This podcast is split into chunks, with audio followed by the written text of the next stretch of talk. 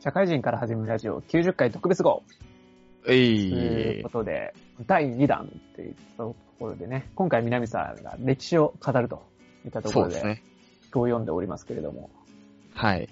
まあま何やるんあで、すか歴史ってことで、まあ1話で終われる話ってところで、今回はね、えーゲームの歴史ってものをね、話していこうかなとへ思ってて、でもゲームっつっても、ボードゲームだったり、カードゲームだったり、ビデオゲームだったりっていっぱいあるじゃん。はいはい。一口に言っても。なんで、今回はちょっとそのコンピューターゲームってものの歴史が一番浅いから、やっぱり歴史がね。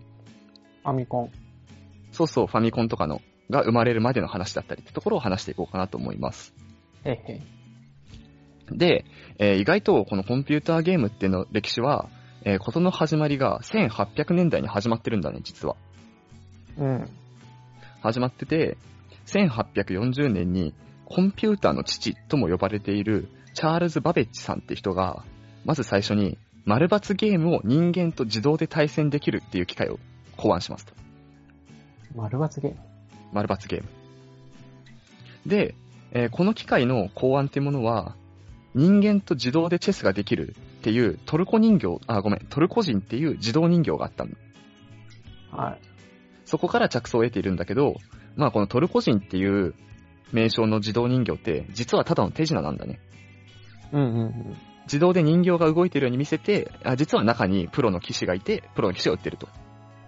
うんうんうん。ってものなんだけど、まあ、そこから着想を得て、えー自動で丸抜ゲームができる機械っていう構想を練りました。が、はいはいまあ、実現はしなかったんだね、この段階では。うんうん。で、その後に1912年まで話がすっ飛んじゃって、えーそこでスペインの数学者であるレオナルド・トーレス・ケベードっていう人が、えー歴史上初のコンピューターゲームって呼ばれる、えーエル・アヘドレシスタってものを作成します。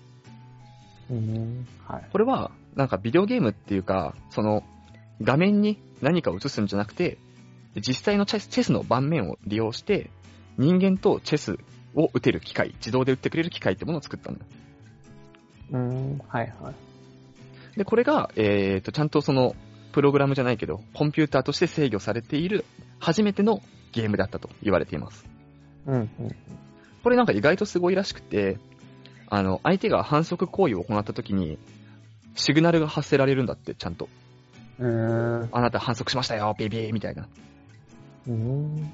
で、これの改良版ってものも制作されていて、1920年頃に制作されていて、改良版は今もマドリードの、えー技術学校に展示されていて、現在でも遊戯可能らしいです。えー。でもね、80年とか、もう100年近くの歴史があるけど、まだ動くってところはすごいですね。うんうん。で、えー1947年になると、えーここまでが、えーヨーロッパの話だったんだけど、ここから急にアメリカの話になります。はいはい。で、以降、このゲーム業界っていうのはアメリカを中心に動くことになるんだね。何で、まず最初にアメリカのトーマス・ゴールド・スミス・ジュニアさんって人、ジュニアなんだ、一年。ジュニアさんと、えーレイマンさんって人によって、えー陰極線娯楽装置っていうもので、世界初の映像に出力して遊ぶ形式のコンピューターゲームが作成されますと。うん。まあ、つまり、モニターに映して、えーゲームができると。今の形式と一緒ですね。うんうん。まあ、ただ、そのモニターっていうのは市販されてるテレビとかじゃなくて、まあ、専用のものが埋め込まれているという状況ですね。はいはい。で、ゲームの内容としては、シューティングゲームですよ。はい。あの、コントロールで、コントローラーで、えー自分の機械があって、自分の機械の光線の向きを変えて、敵航空機に照準合わせてボタンを押すと、えー射撃して撃墜できるというゲーム性ですね。うーん、じゃあコントローラーが生まれたのはここは初ってことですかね。ここが初ですね。へえっていうもので、これは市販されなかったんですけども、特許自体は取得しているから、まあ、確実に世界初であったろうという話ですね。はいはい。で、えー1950年、ここからは3年後に、カナダでパー、バーディー・ザ・ブレインっていうコンピューターゲームが展示されます。うーん。これは、えー先ほどのいっちゃん最初に言った、人間と丸抜ゲームが自動でできるものうん。が、えーついに形になったものであって、えー難易度調整がついてて、まあ、ノーマル、ハード、イージーみたいなね。はいはい。難易度調整とかも機能がついていて、すごい好評であったと。うん。で、このあたりから、そのゲームってものが広く一般の人にも知られていくうん。ことになります。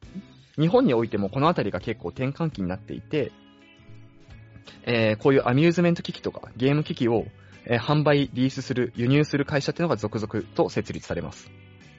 はいはい。有名どころでいくと、1951年、えー今でいうセガの母体であるローゼンエンタープライゼスさん。うん。 1953年には、えー現台東の前身である台東貿易。うん。 1955年には、現代のバンダイナムコの前身である中村製作所ってものが設立されますと。うん。はい。まあ、どこも大手ですよね、今となっては、ゲームの。うんこの辺が設立されたのがこの辺になっていますと。で、えー1958年になると、えーアメリカのブルックヘブン国立研究所ってところに勤めていたウィリアム・ヒギンボーサムさんって人が、テニス42ってものを制作するんですね。うん。これは、えー一般人がプレイしたことが、えー確実にプレイしたよって言われている世界初のコンピューターゲームになってます。はいはい。で、内容としては、テニスコートを横から見たような画面なんだね。画面自体は。で、うん二人、二人で対戦できる。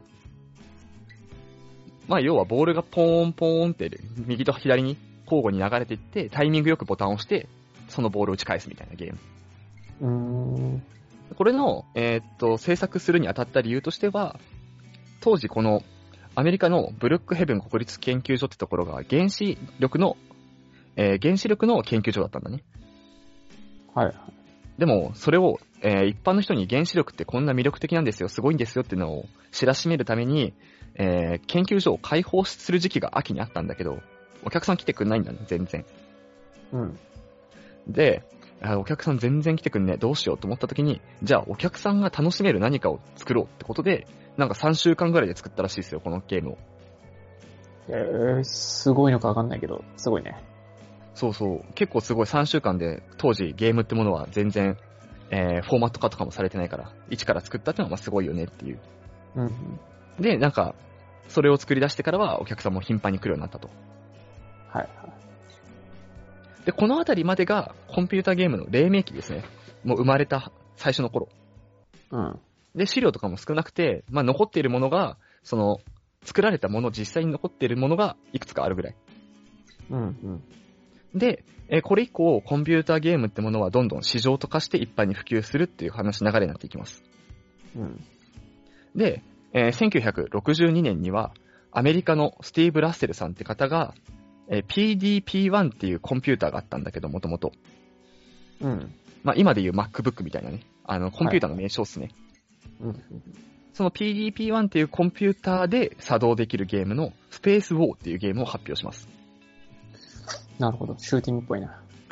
そうね、内容は、えー丸い画面があって、その中に2つの宇宙船があるあるので、相手機をその2つの宇宙船を操って撃破していくゲーム。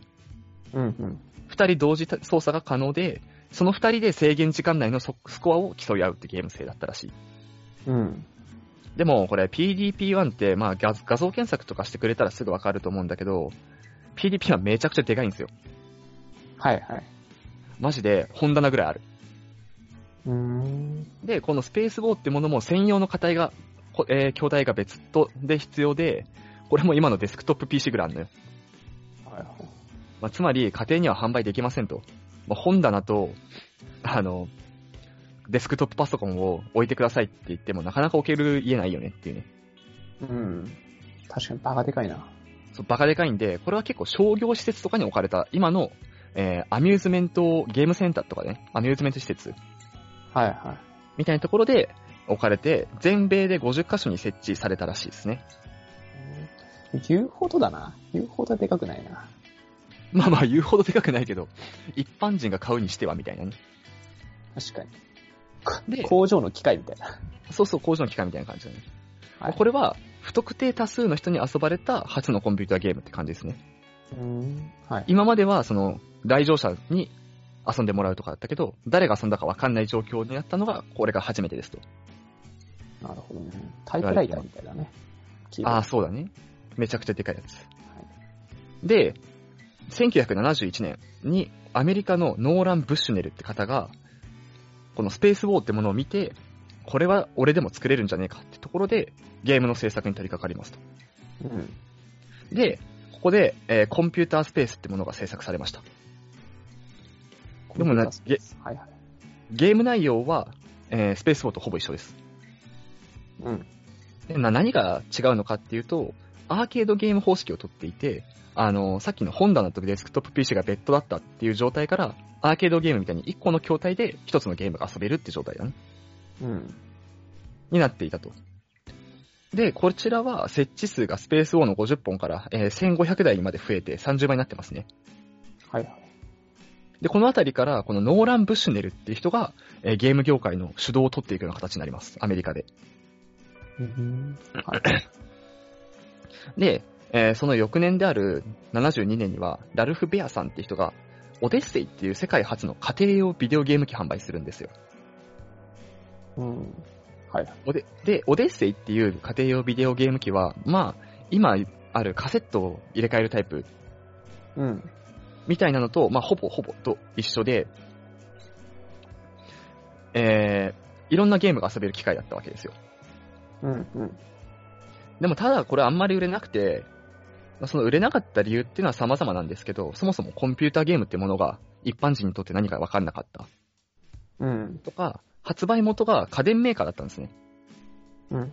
で、えーそのために、その家電メーカーのテレビじゃないと動作しないんじゃないかっていう噂が勝手に流れちゃったと。本当はどのテレビでも映るんだね。うん。けど、そういう噂が流れて、ちょっと全然売れなかったと。言われていたんですけど、えーその後にまた先ほどのノーラン・ブッシュネルさん再登場します。うん。ノーラン・ブッシュネルさん、なんとゲーム会、ゲーム会社を設立します。これ、ゲーム会社として初っすね。うん。あたりっていう会社を設立するんですね。あたり。あたり。カタカナ3文字あたり。今はないですか今は、まあ、九州どっかにされちゃったのかな、確か。ああ、はい。っていう会社を設立します。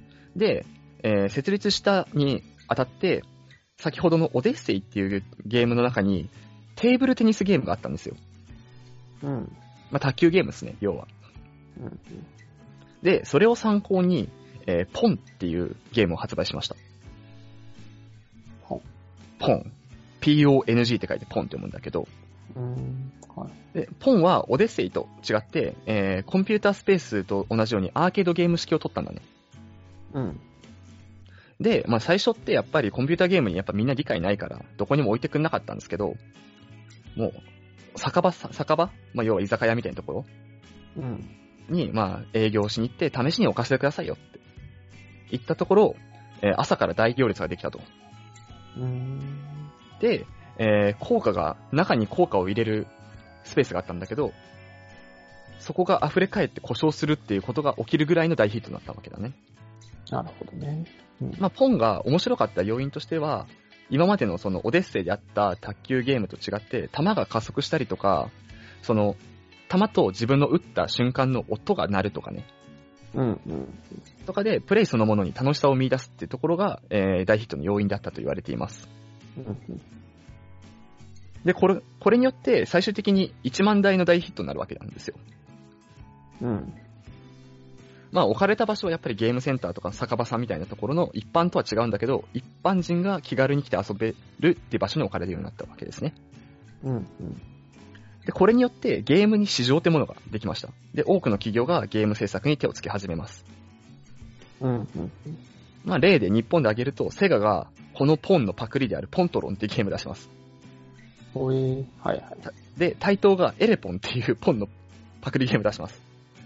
えー。で、この二つは日本初のコンピューターゲームと言われてますね。はあ、はいはい。で、そっからさらに、えージャンル、いろんなジャンルをあたりが開発していきます。えーレースゲームだったり、迷路ゲームってものを開発していくわけですね。うん。で、1975年には、アドベンチャーゲームっていうゲームのジャンル名の由来である、コロッサルケーブアドベンチャーっていうゲームとか、世界初の RPG ゲームって言われているダンジョンってものが、えー先ほど挙げた PDP-1 っていうコンピューターで作動するゲームとして開発されました。っうん。てっていうところで加速度的にゲーム市場ってものが発展していきますと。はい。中でも、この先駆者であった、パイオニアであった、当たり者っていうのはすごい強くて、日本ではブロック崩しとも言われてんだけど、ブレイクアウトってものうんうん。などもあって、日本でも広くゲームが広まることとなりますと。1977年になると、当たり社が当たり2600ってものを発売します。はい。これがものすごい、えー今後のゲーム業界に影響を与えるところになっていまして、えーこれは大ヒットに大ヒットを重ねて、アメリカ全世帯の3分の1ほどの売り上げを誇りましたと。うん。 3台に、え3つの家に1台は絶対あるようなもの。うんうん。で、このあたり2600っていうのはカセットロム式のゲーム機です。ファミコン的なね。そうそうそう。なんで、でもって、プログラムコードを公開していて、えー他社であってもカセットを製造していいよって形を取ったんですね。はいはい。まあ、俗に言うサードパーティーってやつ、言い方を今はしますけど。うん。うん。で、そのため、えーゲーム会社だけじゃなくて、ペットショップだったりとか、飲食店もゲームを制作していたらしいですよ、この頃は。うーん。はいはい。まあ、でもこれってちょっとした問題点もあって、えー当時って、インターネットとかでレビューとかもないわけですよ。うん。で、ゲームの、えー生産数もめちゃくちゃ多かったので、もうみんな波に乗れってことで。うん。でそうすると、ゲーム販売店に行くと、大量のゲームが、えー置かれてて、どれが面白くてどれが面白くないかわからんと。はいはい。そんな状態でゲームは大量生産されました。そこで、えー取ったアメリカの政府の策としては、ゲームに返品をつけました。面白くなかったら返していいよと。はいはい。で、これも相まって、今後ちょっといろんな事件が起きるんだけど、ちょっと今は一旦スキップしますね。はい。で、えー日本では、一方日本ではどうだったかっていうと、1978年に台東がスペースインベンダーを発売発売しました。ん ?1900 何年78年。ほう。はいはい。で、えースペースインベンダーのブームって、その、あまりにちょっと風紀が乱れたってところで、1年ぐらいで政府からちょっと落ち着けようと。うん。お咎めがあって、1年ぐらいしかブーム持たないんだね。い実は意外と、インベーダーって。うん。でも、そのブームが過ぎた頃に、今度はナムコからパックマンが発売したんだね。はいはい。で、その二つが、もう大きなブームになったわけで、日本ではアーケードゲームが大ヒットしたわけなんですよ。うん。なるほで、同時期に、とうとう任天堂社が、えー携帯ゲーム機であるゲームウォッチを発売しました。ど。はあ、はいはい。これも大人気。つまり、日本は、その、あたり2600みたいな家庭用の大きなテレビで映すゲーム機じゃなくて、ゲーセンで遊べるアーケードゲームか、家で遊ぶなら携帯ゲーム機っていう二極化になっちゃったわけなんですね。うん。うん。っていうのが日本の現状。一方、アメリカではあたり2600をはじめとした家庭用ゲーム機が普及している状態。はいはい。えここでさらにちょっといろいろ話がす進んでいって、え2年後の1981年になると、売上の急増と生産の急増があって、当たり者が、えー生産追いつかなくなりますと。うん。で、えー販売店に追いつかないから1年間の一括注文をしてくれとうん。要請します。で、販売店は在庫不足って方が怖かったんだね、当時。もう売れるに売れるから、ゲームが。出しゃ売れっから。なんで、大量の発注をしました。うん。まあ、でね、先ほどの返品とか、返品対応であったりとか、今回の一括注文からの大量発注であったりとか、っていうものが、えー今後悲劇を生むことになります。はいはい。悲劇の始まりは1982年。日本で大人気だったパックマンを、あたり2600に移植しました。はいはい。しかし、もうアーケードゲームとあたり2600だとやっぱり、まあ仕様が違うというか、もともと大きいゲームでやってたものだから、大幅なカットをしなきゃいけなかったりとかね、プログラムうの。っん。うん。てところで、えー品質がすげえ劣化したんですね、パックマン。うん。で、需要を見誤ってしまい、なぜか、あたり2600本体よりも何百万本も上回った数を生産してるんですよ、パックマン。なるほどね。あたり2601台に対して300万本の、えーパックマンがついてるぐらいなね、はいはい。なんでやねんっていうところなんですけど、でそこに含めて、えー大量の在庫を抱えますと、店が。うん。しかも、その返品制度もあって、低品質なものが、えー量産されたせいで、これなら面白くない返品だよっつって、店はさらに大量の在庫を抱えてしまうと。はいはい。で、さらに、その後に、えー、当たり社が ET ってものを発売します。これすごい有名なんだけど、はい。 ET ってよく、あのね、言われる宇宙人の映画ですよ。うん。あれのゲームになんで、ラインセンス量高いんですよ。あ、ゲームソフトが生まれたんだ。そうそう、ゲームソフトが当たり社から発売されますと。うん。そのライセンス量がとても高い。プラうス、クリスマス商戦に合わせて発売したんだね。はいはい。で、そこに合わせて急ピッチで制作に当たったこともあって低品質だったと。うん。まあ、さらにまたこいつらお得意の、えー生産量がとても多いとはいはい。いうことで、えー全然売れなかった ET。めちゃくちゃ作ったけど。なるほで、当たり社は赤字になりました。ど。うん。プラス、まあ、店からの批判とかも相まって、えー分割、売却されます。当たり社、ここで。うん。なるほどね。はい。で、これによって、販売店からゲームに対してのイメージがとんでもなく悪くなったの。うんうん販売店はもうゲーム発売しようがうちでは扱わないとうん。うん。いう店が多くなってきて、アメリカのゲーム市場っていうのはここで停滞をしてしまいます。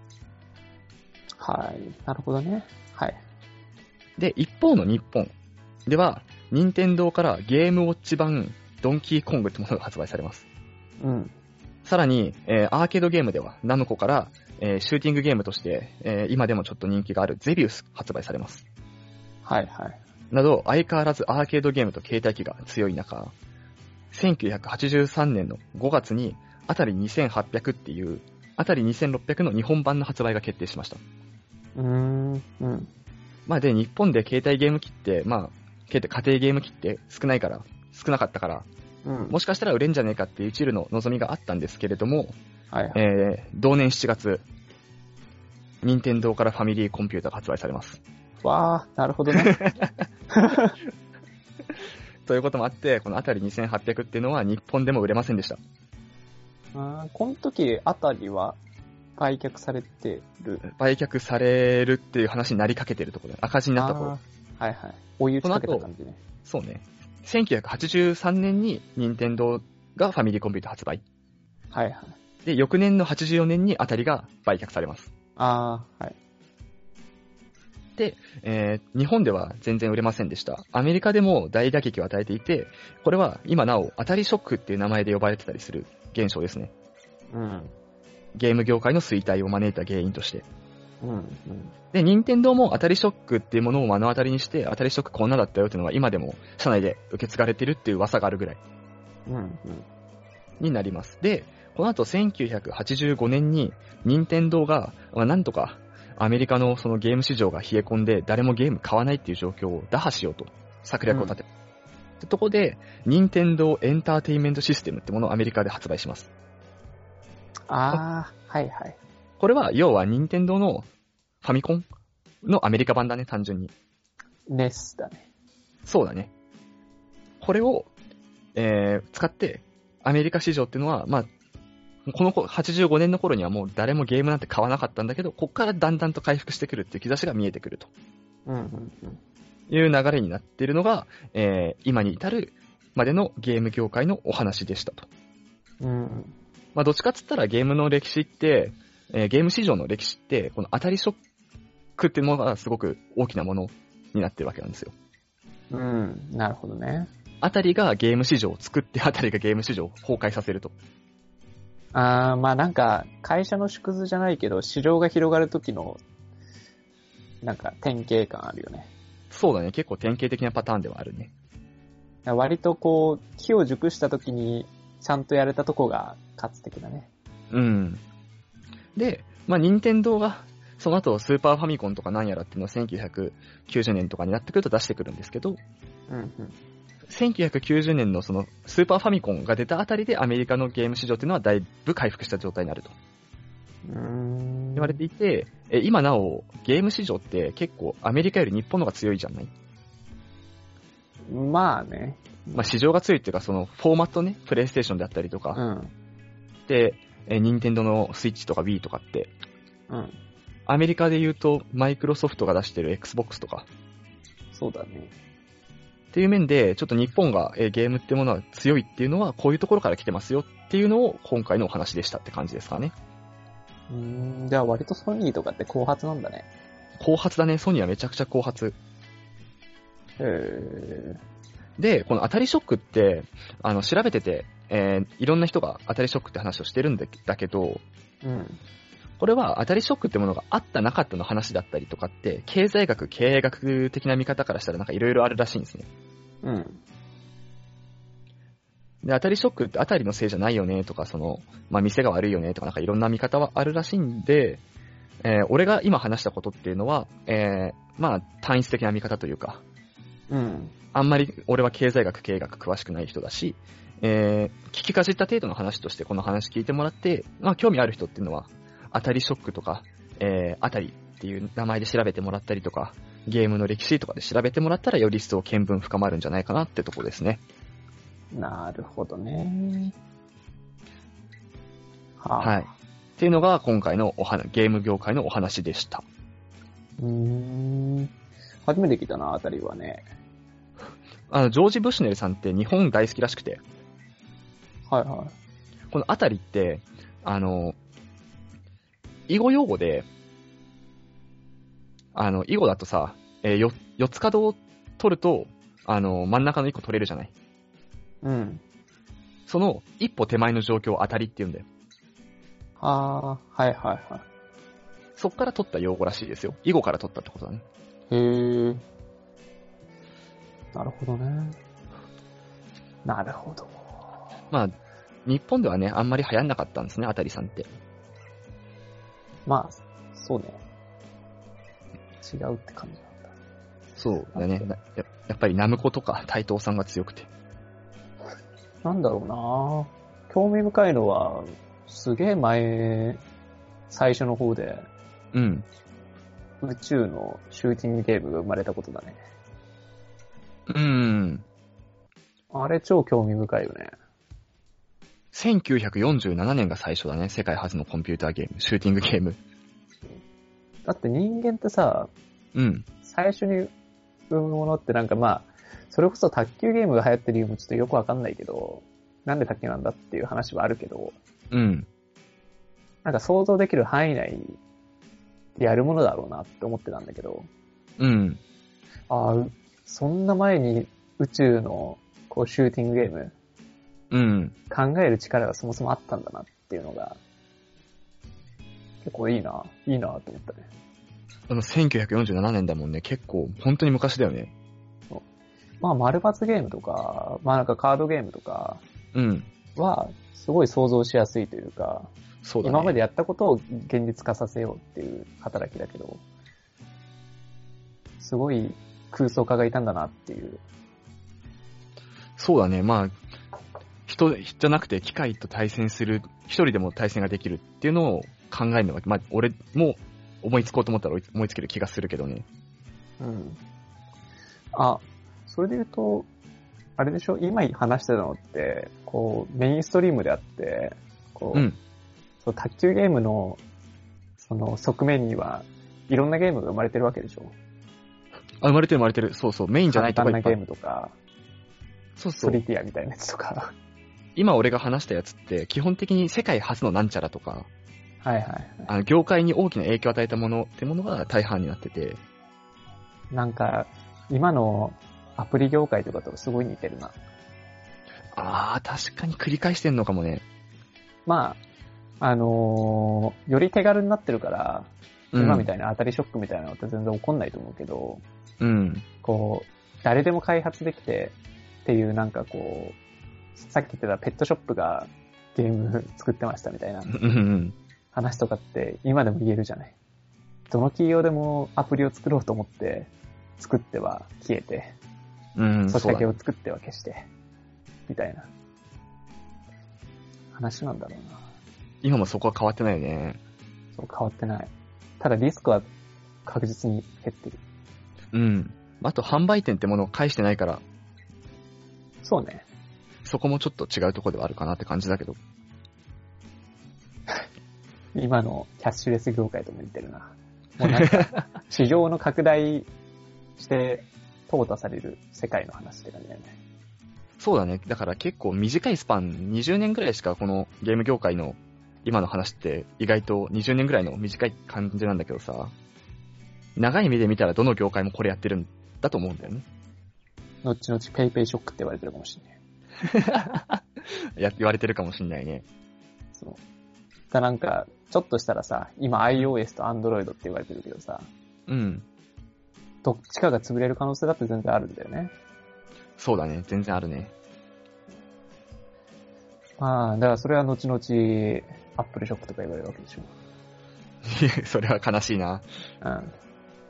言われる可能性全然あるけどね。なるほどね。面白いね、そういう歴史。、今調べたら、あたりって日本法人あったらしいんですよ。うーん。日本法人あたりジャパンってのがあったんだけど、あの、設立されたのが1973年。はいはで、あの、説明した時の時代で言うと、セガと対等が、あの、ポンのパクリゲームを2本連発しい。はたいところ、はいはい。あたりで設立したけど、業績不振で翌年にナムコに買収されてますね。なるほど。速攻ナムコに買収されてますね。なんだろうね、ポンが揺れ動かされた理由ってなんだろ うね。卓球にそんな魅力あるかね。まあなんか結構面白かった、当時で言うと結構ね、なんか、弾を打ち返すたびに効果音が出るとか、そう今だと当たり前だけどさ、その弾がだんだん速くなってくるとか、はいはっていうゲーム性がなんか面白かったらしいんですね。 い。一番卓球に力があったのはこの時代だろうね。かもしれねえわ。おそらく。それまでのゲームって、弾は一定速度でずっと動いてるし、音も鳴らずに、カーンカーンってもうなんかひたすら画面が動いてるだけみたいな。眠くなった方が負けだね。かもしれないわ。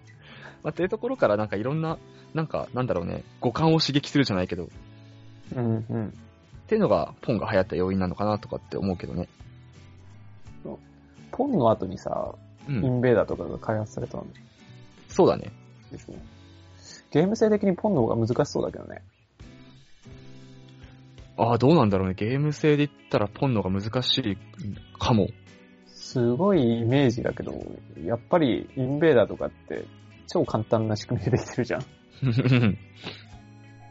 だかあでら、ももっと早く開発されなかったんだなって。むしろ、ほぼ黎明期ぐらいにできていいぐらいのゲーム性な気がするよね。ポンって多分調べてもらったらね、割とすぐ出るんだけど、PONG で。あの、めちゃくちゃね、画面シンプルなのよ。インベーダーの比じゃないぐらいシンプル。じゃあもうすごい点簡、単な点しか、点しかない。点がああっあ、て、ほんとだね。これだけ。ああ、卓球とも言えないね。打球とも言えないね、あんまり。 どっちかって言ったあら、ホこれッケーみたいな。それねこれね、ああ、はいはいはい。まあ、卓球の盤面を上から見たような絵面だね。流行るわ。これ流行る流行る。流行る 流行る。これ面 白い。前五円円だったもんね、これね。こあ、れやったわ。やったやった、タイガーと一緒にやったわ。ファミ、スーファミの五右衛門でさえ面白かったんだから。面白いよね。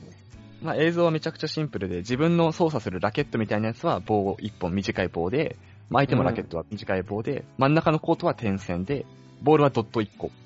これね、革新的だね、これ。確かに面白いわ。っていうゲームをあは、これを作ったらしいですね、最初うに。ーん。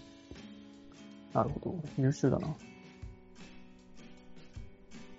まあ、その頃はね、あたりさんも強かったわけなんですけど。まあ、乗車必須ってやつですね、企業はどこも。そうね。昔は、そうだろうね。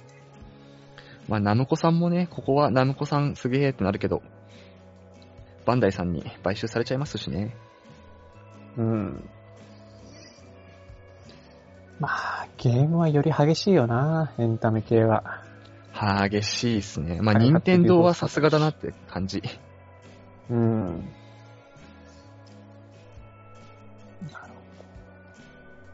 ほど。まあ、任天堂、そっか。任天堂ってなんかすごい、国内感あるけどね。あもう結構割と早く、その、アメリカに、あれですね、目線向けてますね、意外と。うん。なんか、えっ、と、英語の授業でさ、うん。なんか、スーファミとか言ってたら、No! って言われたよ。どういうことなんだっけそう、さっき言ったネズじゃないけど、なんか、そう、あっちの、あっち任の、天堂エンターテインメントシステムの方か。あ、そうそうそう、違うんだよって言われた。だかあ、そういうことか、あそういうことか。らそれぐらいだから浸透してんだと思うんだ。あっちでその、その、早くから言ってた、その、任天堂エンターテインメントシステムっていうことがうん根付いてんだなっていう。はいはいはい。そんな昔からあればそうだよなって。そうだね。もう1983年に出来上がってるからね。うん。なるほどね。第2弾あります かあ、第2弾はね、うんゲームの業界の話をするかはまた別に、こっから先はね、結構、例えばだけど、日本の最初のシミュ戦略シミュレーションゲームってなんだっけ信長の野望ですとか、 あははは超現代チック。そうそうそうそうになっちゃって、まあ、あんまり学べるところも少ないかなっていう、うーん。ななんでるほどね。違う業界の歴史を調べるとかね、なるほど。はあるかな。情報界の歴史ね。会社の歴史とかも言ってたもんね。そうそうそう、そういう系も面白いかなっていうね。じゃあそういうのをね。まあなんか、番組の感想とか、えー、面白かったよ、みたいな。えー、まあまたやってください、みたいな要望とかお待ちしております。というところで今日締めていきましょうか。そうですね。じゃあ、社会人から始めるラジオはお便り募集しております。メールアドレスは、シャカラジ1992にアットマーク Gmail.com です。シャカラジは英語1992安いです。syakarada1992 にアットマーク Gmail.com です。ツイッターの DM でもお待ちしております。じゃはあ、いそれではつ次は91回、えー、通常回でお会いいたしましょう。お相手は大河と。南沢でした。